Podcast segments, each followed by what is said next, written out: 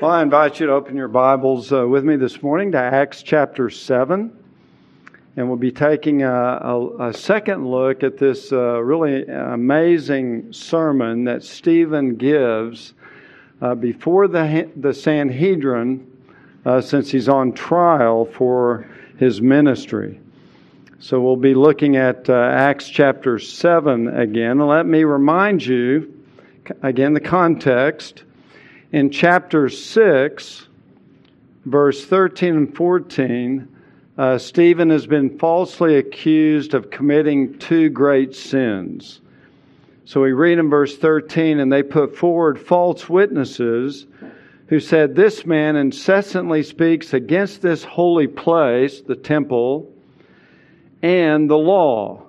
For we have heard him say that this Nazarene, Jesus, will destroy this place and alter the customs which Moses handed down to us. So last time we were in Acts 7, we saw where Stephen basically defended the attack that he had blasphemed the temple. And basically, what we saw last time is that he, uh, he made it clear through his message in a very subtle and a soft way that God's presence in the Old Testament was not confined to any one holy place. Uh, in fact, for the first 1,000 years of the history of the Abrahamic covenant, God had appeared in many, many places throughout the known world. He appeared to Abraham in Ur of the Chaldees. He appeared to him up in Haran. He appeared to him in Hebron, which is in the land of Canaan. But then God also appeared to Joseph in Egypt, Moses in Egypt, Moses on Mount Sinai, Moses in the wilderness, that God's presence is manifested all over the place, so that wherever God is, that's the holy place. So even at the burning bush, when God told Moses to take off your shoes because you're on holy ground, that's holy ground apart from the holy temple or the holy city of Jerusalem. So wherever God is, that's where his true temple is. And then, of course, Stephen concluded with that uh, quote from Isaiah at the end of this sermon when he says, uh, where God says, Heaven is my throne and the earth is the footstool of my feet. No mere man made house can contain me, basically, is what God says. And the problem with the Jews, and particularly the Sanhedrin, is they had begun to worship the temple more than they worshiped God. They had made an idol out of the temple and all of the ceremonials that, that uh, the Levitical ceremonial law and the worship. They had put their trust in the temple. That because the temple was there, they were in good standing with God and they had God's favor. But of course, all of this was a deception and a delusion because Christ had prophesied that within one generation that temple would be torn down. And the reason it was going to be torn down, that temple building that the Jews had begun to idolize and put a false confidence and trust in, is because God would send down his true temple from heaven. Where God the Son would dwell not in a building made by man, but in a human body in the incarnation of Jesus Christ. That is God's true dwelling place, God's true temple. And what did they do to God's true temple? They crucified him, they rejected him.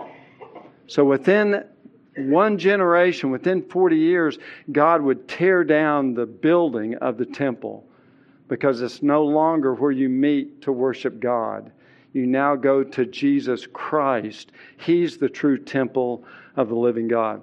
So Stephen uh, began to had worked through that and dealt with that issue, and we saw that the last time.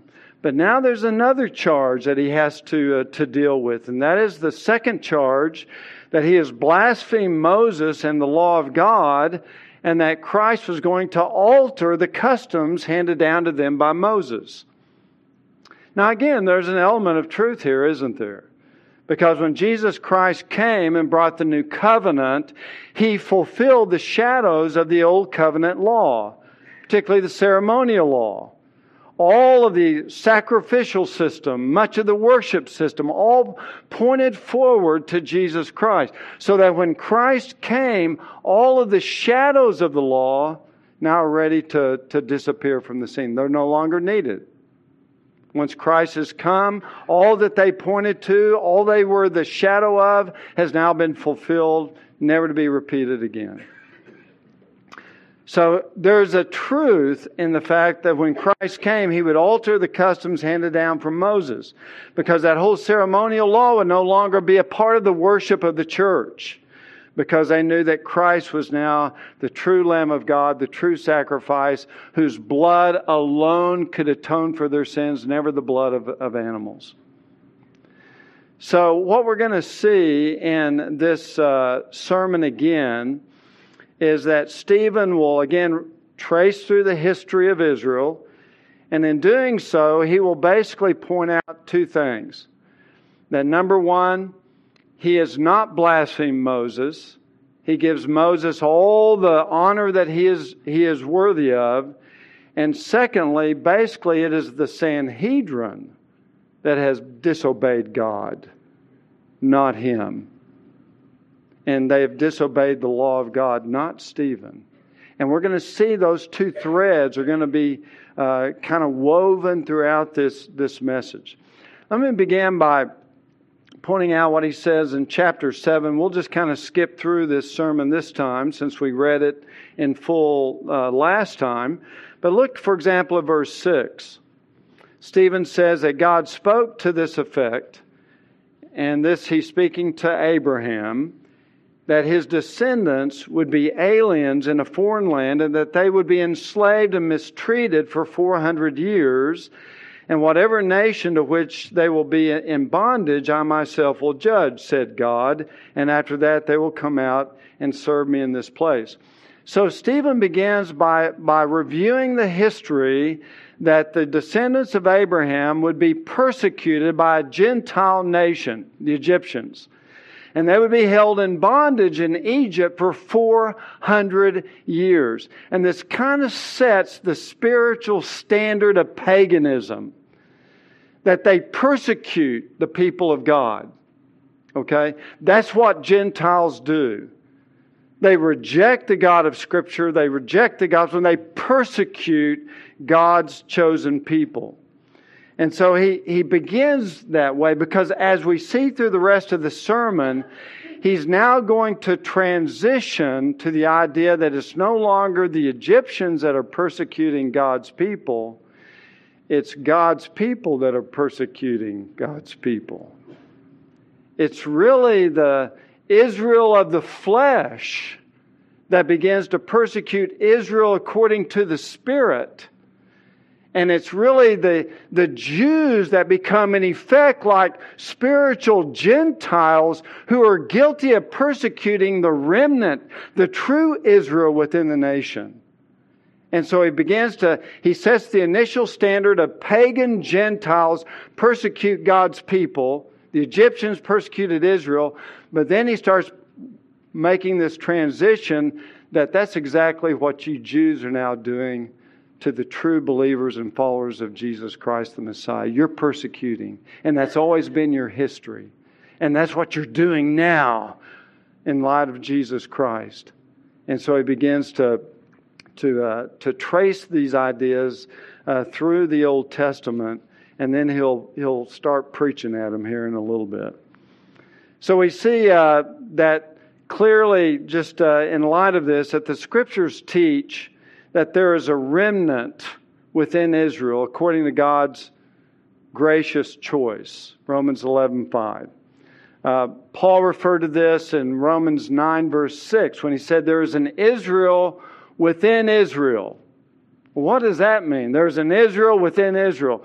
There's a true spiritual Israel within the outer physical nation of Israel. That's what that phrase means in Romans 9 6. That is the true remnant. They are the true seed of Abraham, the spiritual seed of Abraham, to whom all the covenant promises will be fulfilled ultimately because we are related to Jesus Christ, the seed of the Abrahamic covenant. But there is a remnant within the nation of Israel. And the unbelieving element of Israel, and sadly through Israel's history, the nation of Israel has predominantly been a nation of unbelievers and idolaters. Just read through their history in the Old Testament. Comes out very, very clear. But the unbelieving element, the Israel after the flesh, the unregenerate Israelites, have been guilty throughout their history of persecuting God's true spiritual Israel. The true believers, the prophets within the nation. So they actually become and act like spiritual Gentiles. Though they're Jews, they're outwardly Jews, inwardly they're pagans because they react in the same way they persecute God's true Israel, the true believers within the nation. And that's what he's going to trace through. And then he's going to tell the Sanhedrin before whom he's preaching, that's you. You're doing exactly the same thing as your fathers did. Paul says that though the number of the sons of Israel be like the sand of the sea, it's the remnant that will be saved. The Israel within the nation of Israel, the true spiritual Israel, made up of believers. And so, uh, Stephen again will uh, use their own history to show them that he does not blaspheme Moses, but gives him the honor he deserves. And secondly, that the Sanhedrin are acting like their fathers, acting like pagans and Gentiles in persecuting God's true remnant. So let's, uh, let's begin to walk through this and see how he develops these themes. Look at verse 9. See, Egypt had been persecuting uh, the Israelites, or will be uh, in this uh, record. But look at what he says in verse 9. The patriarchs became jealous of Joseph and sold him into Egypt, yet God was with him. So before, Stephen had said, okay, God told Abraham that the Egyptians are going to persecute you. And then he starts picking up how that's also being carried out by the physical Jews. The patriarchs. Who are the patriarchs? Well, in this context, they are the brothers of Joseph. And how do they respond to Joseph? The true Israel, if you will. They become jealous. And they sold him into slavery into Egypt. So now this is Jew on Jew. This is a physical Jew persecuting the one to whom the covenant is made and will be carried forward, the one to whom God gave these incredible dreams, the one whom God would exalt and actually become a deliverer of his brothers and of his people and many others as he's elevated to the right hand of Pharaoh.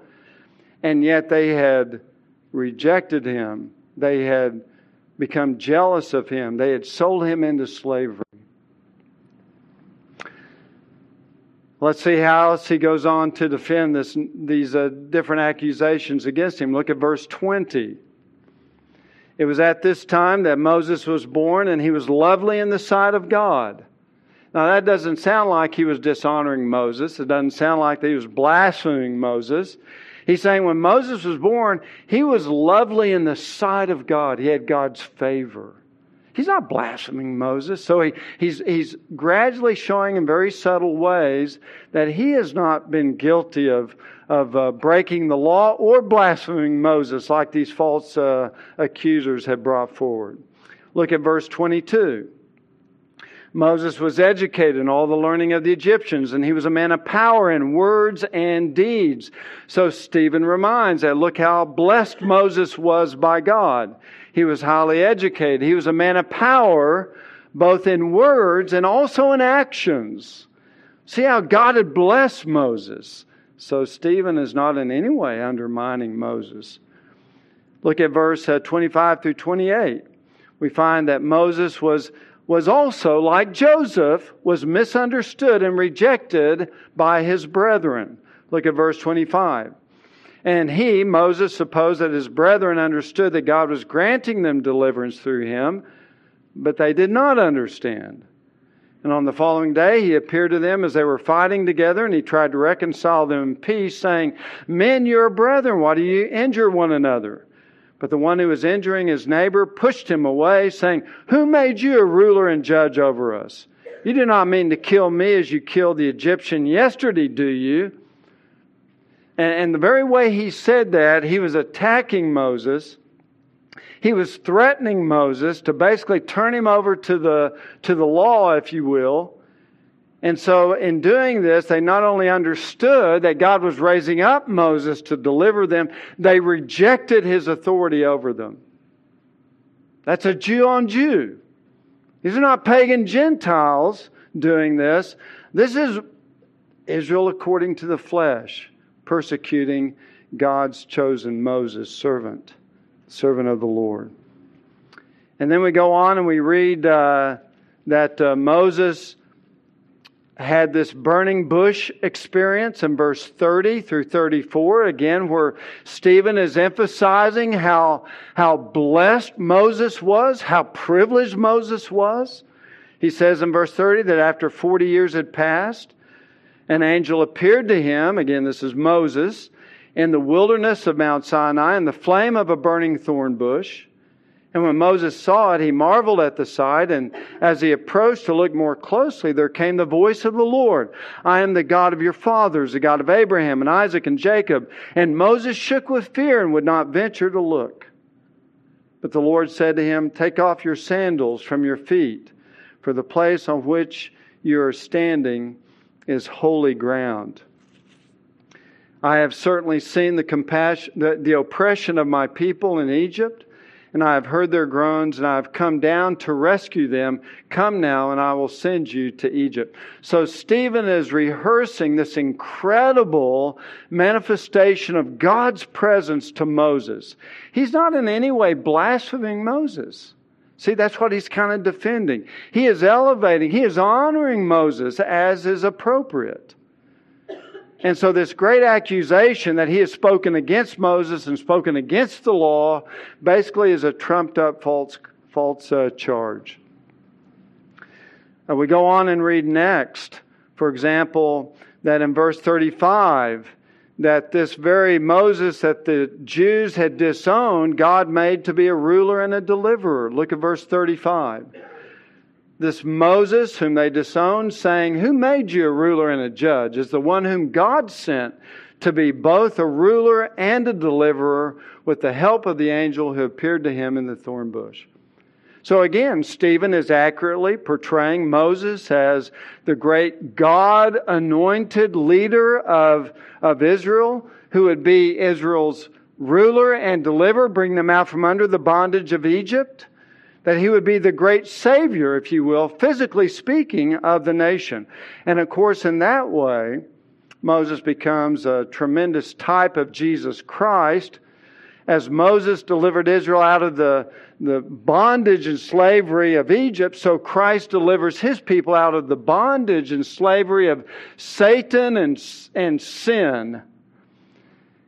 And as he brought about this great deliverance through offering the blood of the Passover lamb, so Jesus Christ becomes the true Passover lamb who saves his people by the shedding of his own blood. Many parallels between Moses and the Lord Jesus Christ. And probably, maybe, make up my mind, probably or maybe, Stephen had, had preached that in some of his messages around the temple compound. Maybe these Jewish leaders, these Sanhedrin people, had heard him make that connection before. So even bringing it up, even though he doesn't launch into preaching on Christ, which he certainly could have, they may have sensed the, the underlying truth and, and what, uh, what Moses was representing here. We go on and we read in verse. Uh, 36 that this man led them out, performing wonders and signs in the land of Egypt and in the Red Sea and in the wilderness for 40 years.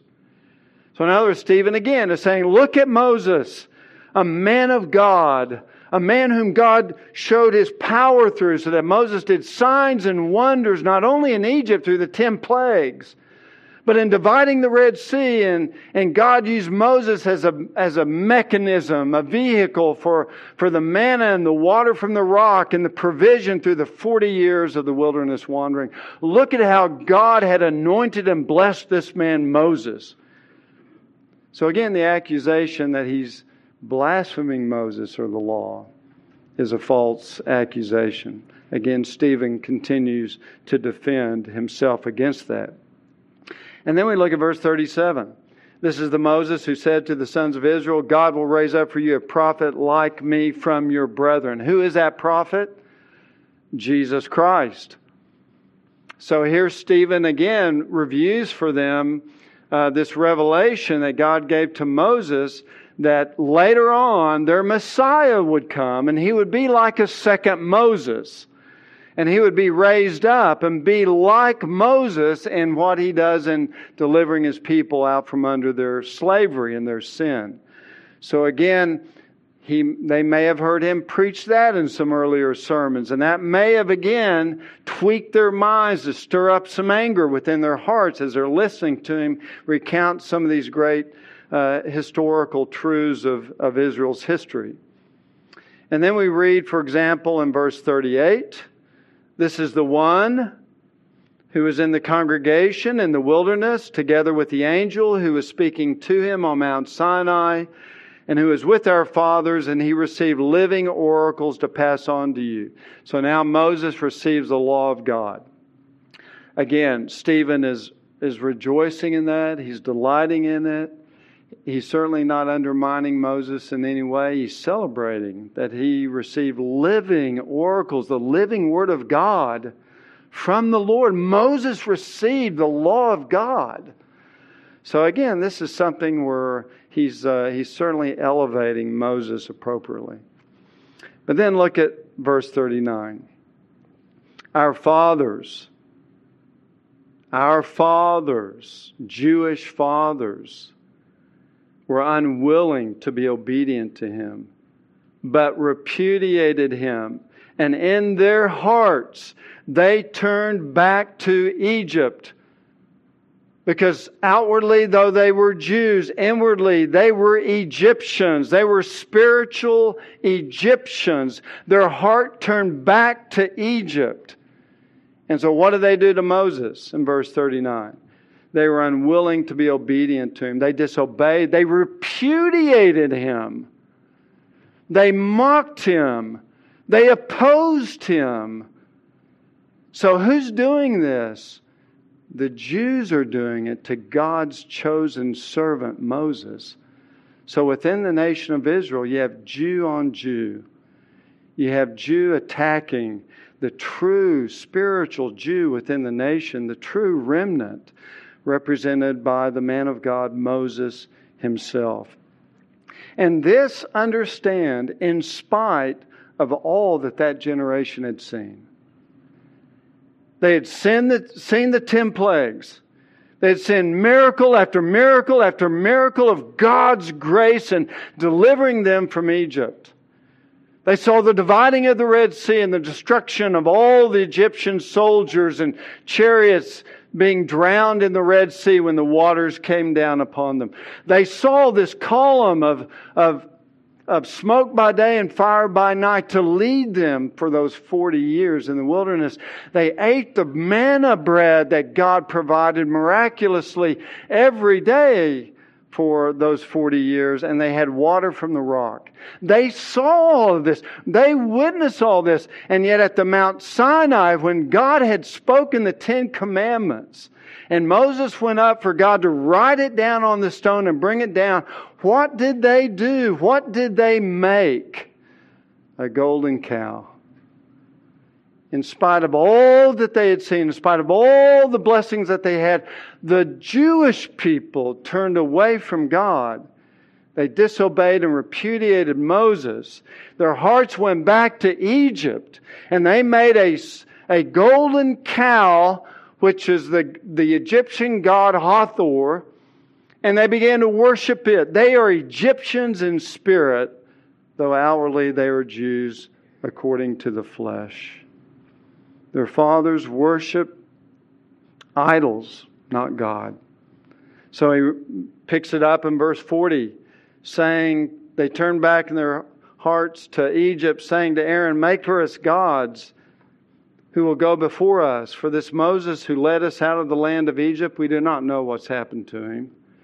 And at that time they made a calf and brought a sacrifice to the idol and were rejoicing in the works of their hands. That's what an idol is it's the work of your hands. But God turned away and delivered them up to serve the host of heaven. God turned them over. Just like in Romans 1, when God did that to the Gentiles that, who, who made all these idols and God turned them over. Well, God is turning this generation over to the worship of their own idols. Uh, we pick it up in, uh, in verse 42 again. God turned away and delivered them up to serve the host of heaven, as, as it is written in the book of the prophets. It was not to me that you offered victims and sacrifices 40 years in the wilderness, was it, O house of Israel? For you also took along the tabernacle of Moloch and the star of the god Rempha, the images which you made to worship. I also will remove you beyond Babylon. So even when they came out of Egypt, after seeing the plagues and, and, and, and the rescue from the avenging angel and bringing the death on the firstborn, they brought their idols with them out of Egypt. And they didn't give them up for the whole 40 years that they were in the wilderness. And that's why God now is going to judge them. And later on, he predicts that the Assyrians will come and judge Israel, and then the Babylonians will come and eventually judge the, the nation of Judah in the south. So judgment is in their wings. That's the way God dealt with the Gentiles. He told Abraham, Look, they're going to oppress you and enslave you for 400 years, and I will judge them.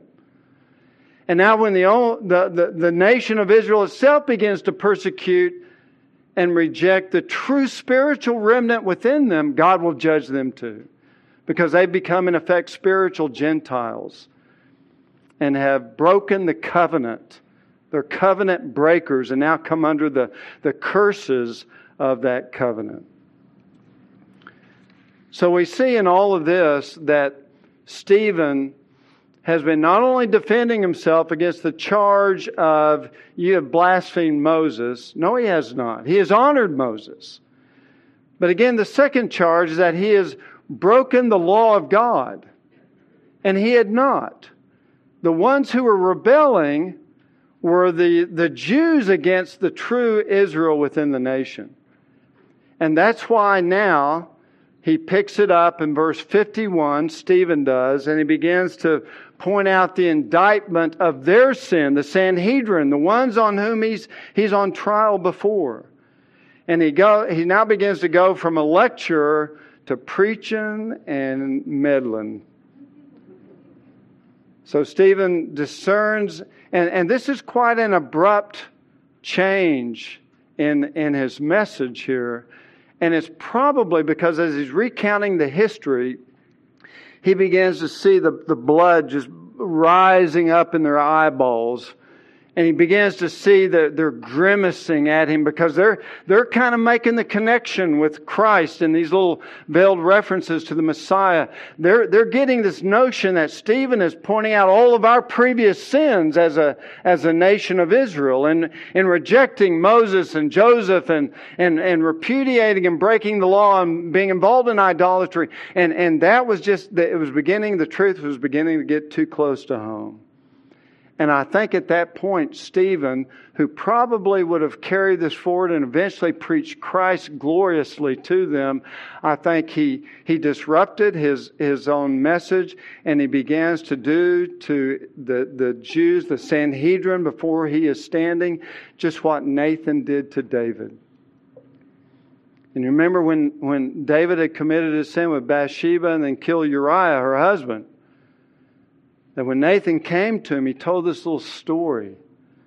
And the little story is of the man who, who had a little lamb and it became like one of his children. And a neighbor came and, and, and took it and, and killed that little lamb. And after the, the story was concluded, and David was all outraged, that's not right. And then Nathan turned to him and probably stuck his finger in David's chest. And what did he say to him? Thou art the man. And that's what Stephen is now doing in the chest of the Sanhedrin. I've told you this historical story and all this evil and sin that was going on, all this disobedience going on, and, and it, it ought to make you incensed. But you're the guilty ones. You're the ones who have turned away from God, not me. You have rejected his Messiah. You have crucified him. You're the ones who are guilty. And so he says in verse 51 You men who are stiff necked and uncircumcised in heart and ears are always resisting the Holy Spirit. You're doing just as your fathers did. And which one of the prophets did your fathers not persecute? They killed those who had previously announced the coming of the righteous one, the Messiah whose betrayers and murderers you have now become. You who received the law as ordained by angels and yet did not keep it. You're the lawbreakers. You're the one who have turned away from God. I mean, this is an, a powerful slap in the face of these self righteous, indignant Jews. Well, look at what he says to them, starting in verse 51. You men, now he's talking to the Sanhedrin, saying, You men who are stiff necked and uncircumcised in heart. Now, now, these expressions, these Sanhedrin and the accusers of Stephen would have known well because these are the, the ways that God described Israel in the Old Testament that they were stiff necked and they were uncircumcised of heart. You can read Deuteronomy where God, you know, confronts Israel because they are stiff necked and uncircumcised of heart and ears. The idea of a stiff neck comes from beasts of burdens. When uh, the owner and the farmer comes up and he has his yoke and he tries to put it on the, on the head of the, of the animal, they will stiffen up their neck and turn it away or thrust it out to prevent that yoke from going around their neck. And it's really just used as a description of the stubborn, obstinate, willful disobedience. Stiff necked. I'm not going to bow my head in humility to you. I'm going to stiff my neck up and turn it away from you. That was the attitude that they had. They're stiff necked, obstinate people. Their history, they've basically been that way. And then he describes them as being uncircumcised of heart and ears. You see, the, the, the rite of circumcision that God gave to Abraham was to be a symbol. The circumcision of the flesh was to be a symbol of their need to have the flesh of their hearts removed so that outward physical circumcision really became a symbol for what regeneration does. It breaks the power of the flesh. It breaks that sin nature. It, it removes the dominating, enslaving power of the flesh. It removes it. So that physical circumcision was to describe symbolically what they needed. They needed their hearts changed. And obviously, uh, their uncircumcised heart and ears, unusual expression, uncircumcised ears, just basically means that they were deaf to God. They didn't want to hear God. They were unwilling to listen to God or obey God. And again, these words would ring shamefully within their ears, just like the words golden calf. The fact that they were stiff necked and uncircumcised of heart and ears. See, that's why it's appropriate to say that spiritually on the inside they're Gentiles, because they're uncircumcised. They're circumcised outwardly in the flesh, but spiritually they're, they're heathen at heart, because their, their hearts are uncircumcised. They're Jews outwardly, but inwardly they're spiritual Gentiles. Again, they were covenant breakers and now they come under the covenant curses. Of course, to transform an uncircumcised heart into a spiritually alive, circumcised heart requires the supernatural grace of God, something that man cannot do. The reason why I cannot do it, as Jeremiah explained this even in the Old Testament, that the heart is more deceitful than all else and incurably sick. Who can understand it? And then later on in Jeremiah chapter 13, or earlier, actually, he says, Can the Ethiopian change his skin or the leopard his spots? Then you also can do good who are accustomed to doing evil. So if you have an evil heart, as we all do by nature, thank you, Adam. But if we all have an evil heart, how do we change and start being good? Well, you can make that change if you can change the color of your skin without makeup or tattooing or anything like that. Can the Ethiopian change his skin? No. Can the leopard change his spots into racing stripes? You know, they look cooler. No. Then neither can you change your heart. If you're accustomed to doing evil, you can't make yourself good in God's eyes. It's impossible. Just as it's impossible for you to change uh, your skin color or for an animal to change the way his outward appearance is. So man cannot do it. Man cannot change his nature. That's why only God can take an uncircumcised heart and remove the power, the dominating power of the flesh, and make it a living, circumcised heart. And that's what God promises that He would do to, excuse me, His remnant within the nation. Moreover, the Lord your God will circumcise your heart and the heart of your descendants to love the Lord your God with all your heart, with all your soul, so that you may live. That's what God's work can do. God alone can change the heart. But sadly, the Sanhedrin, these Jewish leaders running the nation in control of all religion, were men who, in the eyes of God, were stiff necked and uncircumcised, both in heart and in ears. And then, secondly, he points out that they're always resisting the Holy Spirit. This is their perpetual character. That's the, also the character of Israel throughout most of its history. They resist the Holy Spirit. To resist means to continually turn away from the Holy Spirit and the Word, the Word of God, to actively oppose and fight against what the Holy Spirit is advancing. So if you're always resisting the Holy Spirit, you're always saying no to God, no to the Scriptures, no to God's prophets, no to the Word of God, and you want to do your own thing. And notice how he ends that in verse 51. You're doing just as your fathers did. Now, see, here's the connection. That's why I pointed out all those elements of failures in the Old Testament repudiating, rejecting Joseph, rejecting Moses, turning to idolatry. And he says to the Sanhedrin, You're doing just like your fathers did throughout the whole Old Testament period. You're stiff necked, you're uncircumcised in heart and ears, and you're always resisting the Holy Spirit. That's you. That's what you're doing.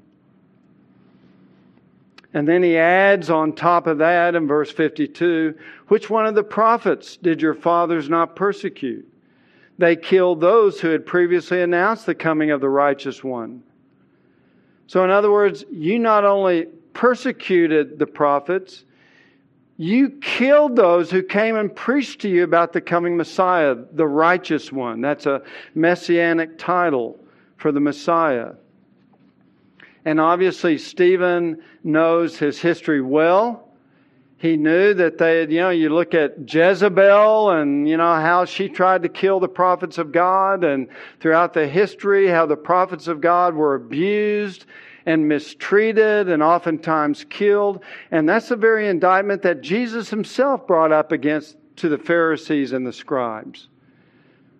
And Stephen is just echoing what Jesus had taught earlier. Remember in Matthew 23, Jesus said, Woe to you, scribes and Pharisees, hypocrites!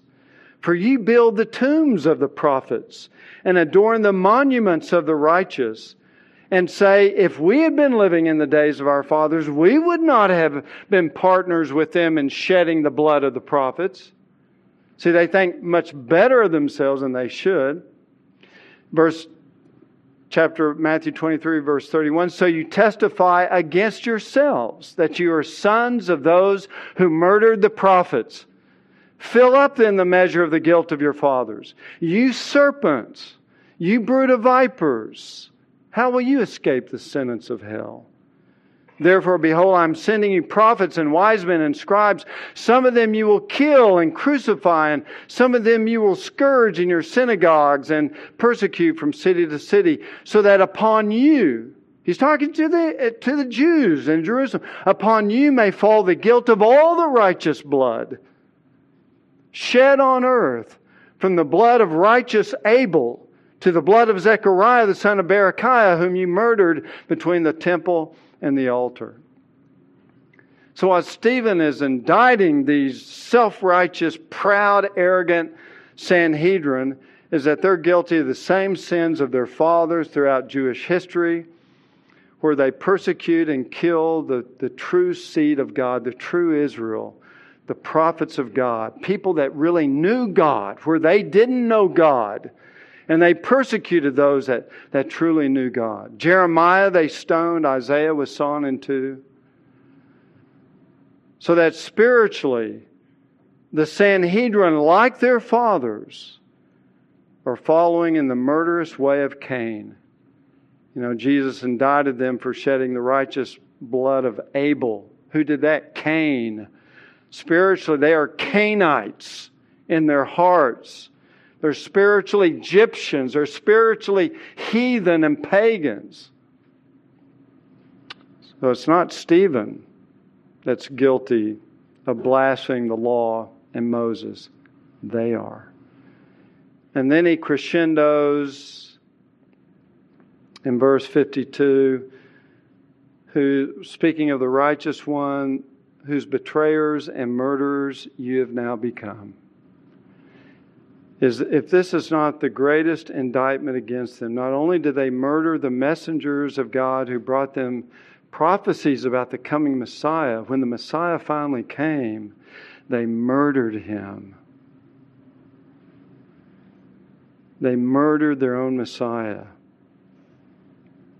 And then, as a final passing charge against them in verse 53, you who received the law as ordained by angels, and yet you did not keep it.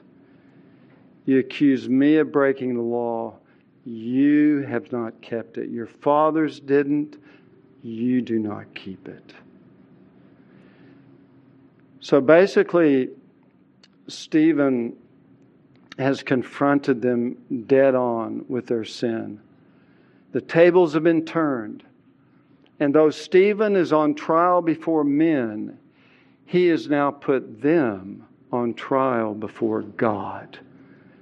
And they are the ones who have mistreated God's chosen remnant, the Israel within Israel, throughout their history, even so much so that they actually murdered their own Messiah and when the Messiah had come and replaced the temple by his own incarnation and fulfilled the law of God, they utterly rejected him and murdered him.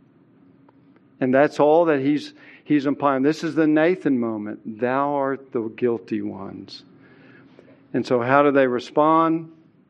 Well, verse 54 they were cut to the quick and they began gnashing their teeth at him. We'll pick it up there uh, again, Lord willing, next time but they respond in rage.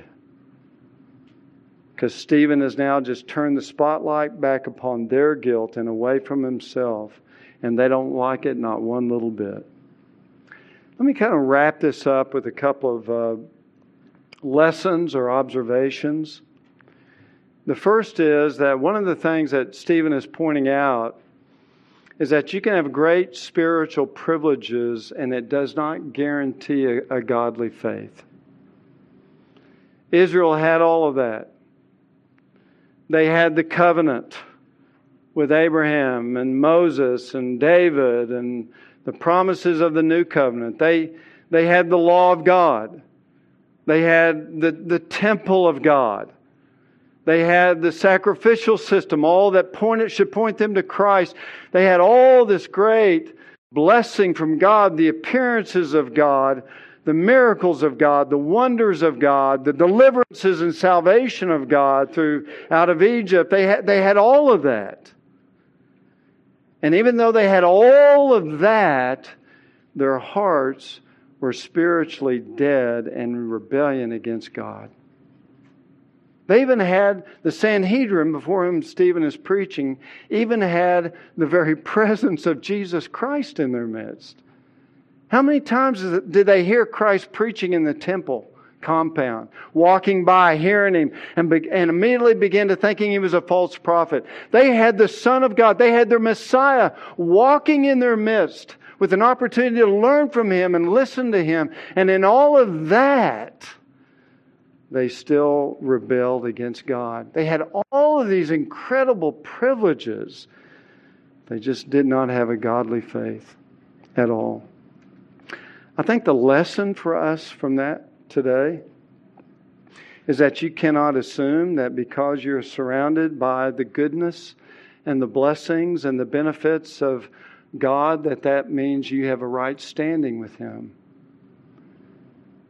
Just because you're surrounded with the Holy Bible and carry it with you, and you might even open it at times, and just because you're around the holy saints of God who love Christ, and just because you're surrounded by the opportunities of holy worship and coming here on the Lord's Day and we worship God together, that you can have all of that and countless more benefits and blessings that God showers upon you every day, and you can be in rebellion against God in your heart. You can be uncircumcised of heart and ears. You can be as stiff necked as was Israel and the Sanhedrin. And that's why the author of Hebrews can describe professing believers as those who once were enlightened they had tasted of the heavenly gift of the good word of God and the powers of the age to come. They had become partakers of the Holy Spirit in some outward external way. And yet they really never knew God. And they eventually fell away from God, being impossible to renew them to repentance again. Just because you're surrounded by good and godly things doesn't mean that you have a good standing before the Lord. Let us not grow accustomed to having so often the truth of Scripture proclaimed, and yet we hear it, but we become hearers of the Word and not doers of the Word. Let us beware so that we don't grow accustomed that we're surrounded with all these holy blessings and the Word of God so that our hearts are no longer moved by them. Or our emotions are no longer stirred by them. Or our minds are no longer stimulated by God's truth to respond in a desire to live more for Jesus Christ. Because it's so easy to get in that situation. It's so easy to come in and hear the Word of God regularly every week and to read the Bible on your own, but to not be transformed by it, to not be impacted by it. And then we become to grow spiritually stagnant and we wonder why God seems so far away from us. And it's we've had people in this church that eventually have left because their hearts have grown cold to the things of God and they no longer worship the God they claim they once worshiped. Surrounded by all these holy benefits and privileges, and they did not benefit from them.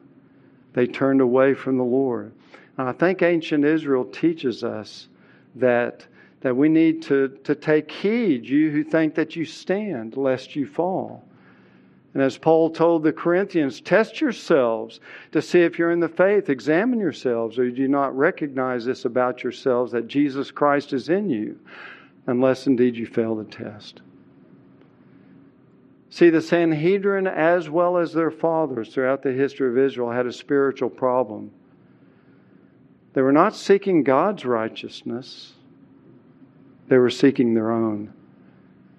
The Holy Spirit had convicted them of their sin, but they resisted that conviction and, and sought to just, well, we'll just do better. We can establish our own righteousness. And of course, that's chasing the wind, for all their righteous deeds are like filthy rags in the sight of God. See, Israel had become puffed up with pride pride in their doctrine, pride in where they worshiped, pride in all of the outward stuff that, that drew their hearts, but they did not know God. They had a puffed up pride in, in their religion, but they did not know the Lord. And yet the Sanhedrin were absolutely confident that having the temple and having the law and being able to worship at, at the only place in all the world where God is, is there at the temple. And God isn't anywhere else. He's there at the temple. They, they were so proud of all that, they were so puffed up by it, that they were absolutely confident that that guaranteed them heaven when they died. Convinced of their own special standing before God, they were totally deceived.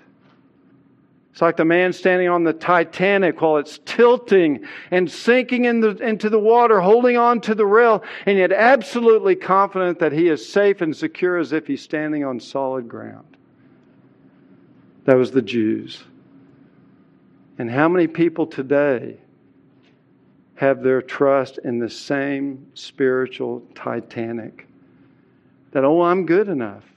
Oh, I'm surrounded by a godly father and mother, siblings, and I go to a good church, and I have the Bible, and it's read to me, and we do, and they think, well, I must be a good Christian. No, you must personally, individually repent of your sin and come to the only one who can forgive you of your sins and give you his own righteousness and that is the righteous one, Jesus Christ. And until you do that, you're no different than a spiritual Gentile. You're basically a heathen at heart, regardless of all the holy things that are surrounding your life.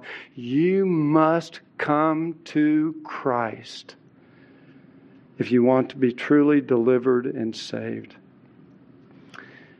You see, the only hope for people like these Sanhedrin and people like their forefathers is to repent of their own self righteousness, their own idolatry, their own distortion of the law of God, and admit their sin. Admit their rebellion, admit that they've been resisting the Holy Spirit, and abandon their own efforts to become righteous in the sight of God, and come to Christ, the righteous one who alone can give them God's righteousness as a free gift based on faith alone as the only righteousness that is able to get them to heaven. They need to stop trusting in the sacrifices of the temple, the blood of the animals, which can never take away sin, and turn to the true Lamb of God who can take away your sin. I love how Isaac Watts expressed it in one of his great hymns when he said, Not all the blood of beasts on Jewish altars slain could give the guilty conscience peace or wash away the stain. But Christ, the heavenly Lamb, takes all our sins away, a sacrifice of nobler name and richer blood than they. Well said.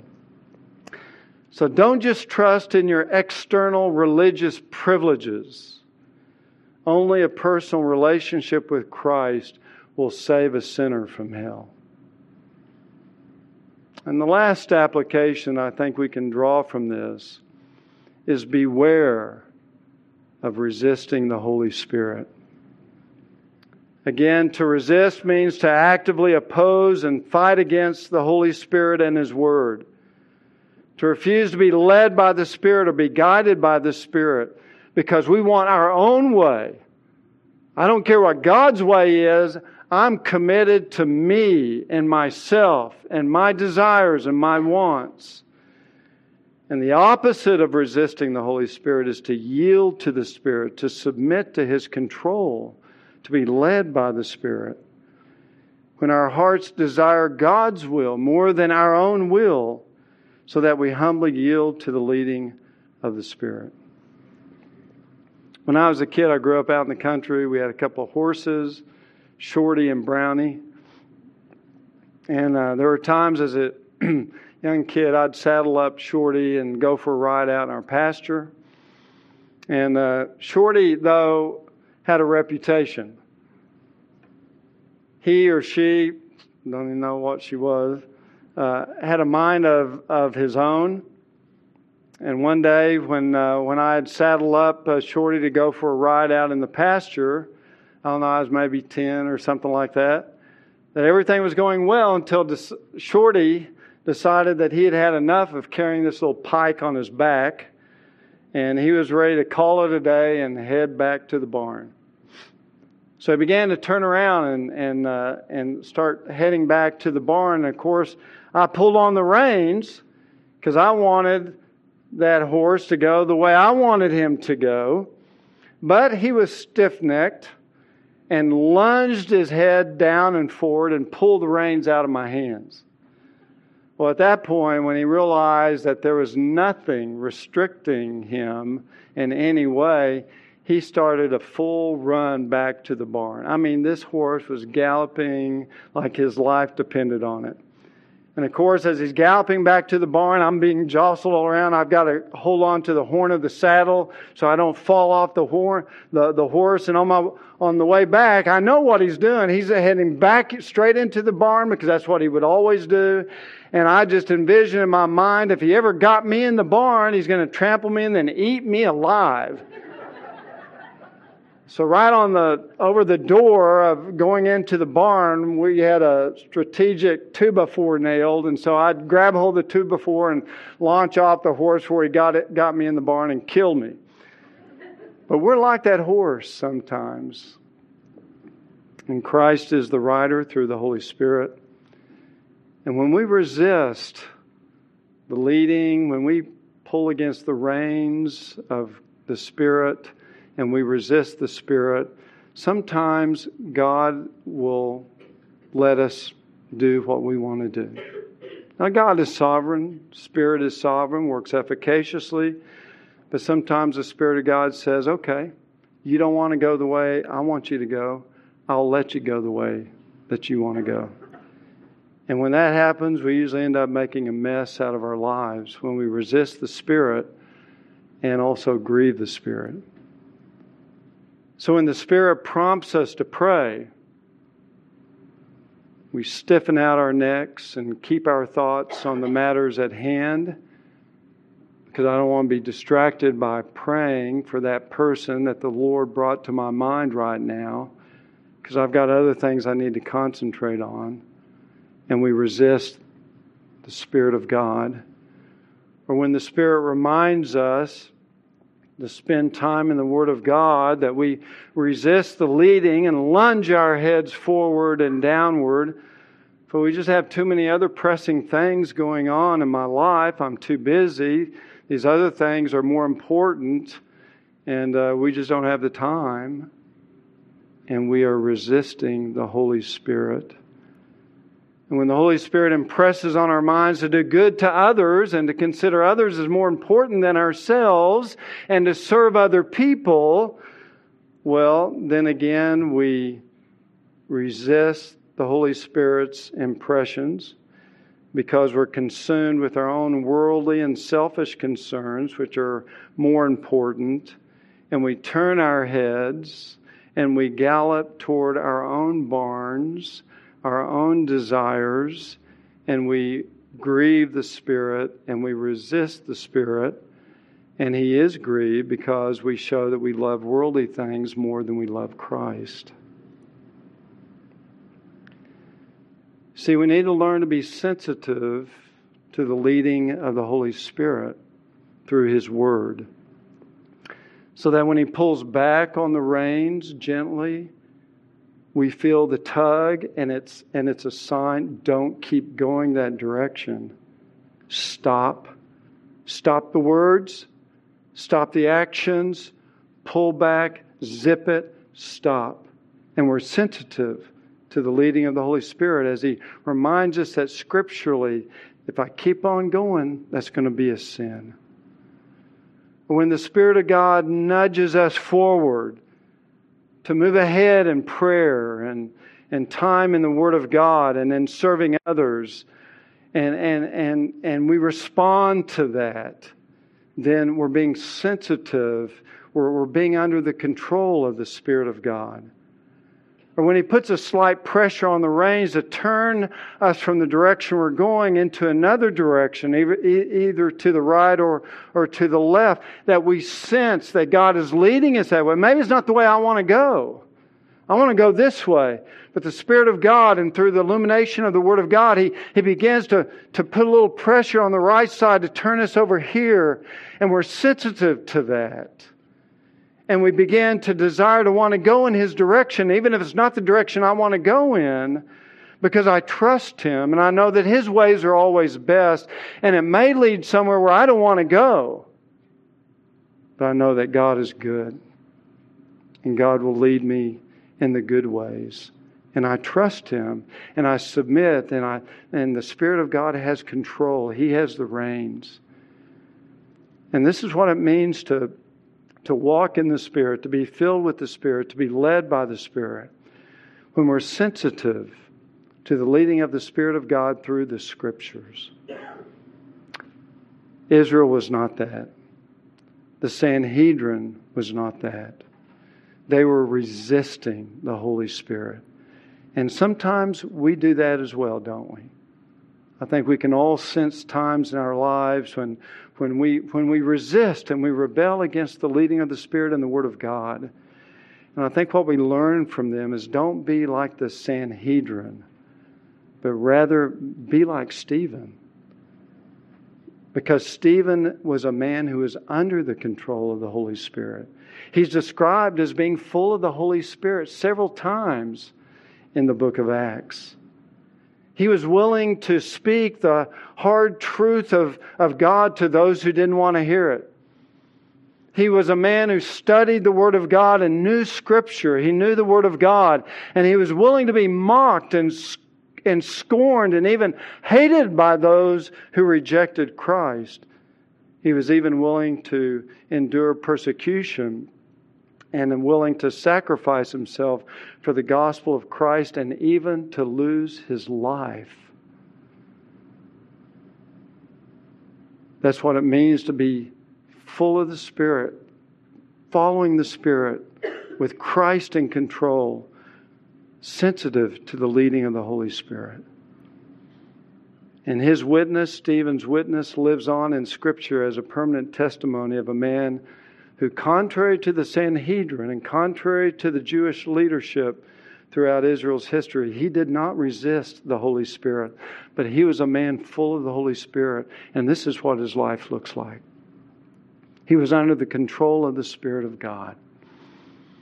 And next time we'll look and see how a man who is filled with the Holy Spirit dies and brings glory to God.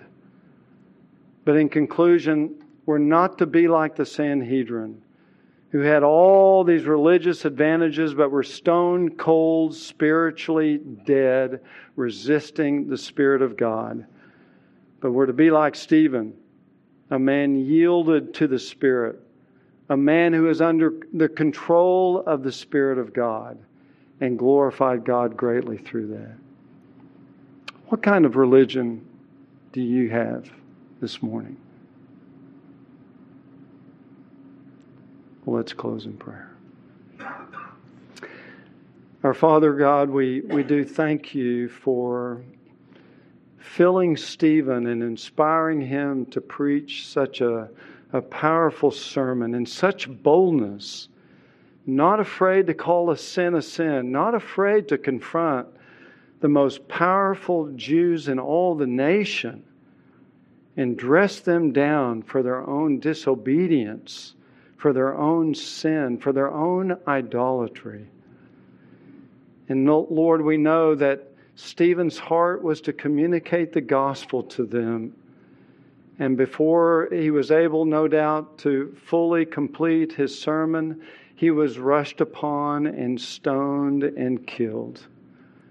But Lord, he leaves for us a godly example of someone who lived under the control of the Spirit And we but ask, dear Lord, in all of our struggles, being surrounded with all of the holy privileges with which we have around us, let us not become like the Sanhedrin, who resist the Spirit of God, who never come to know Christ as their Lord and Savior. But rather, Lord, help us to be like Stephen, a man whose heart wanted to please his Savior. And may that be found in us as well. And we ask this in Jesus' name. Amen.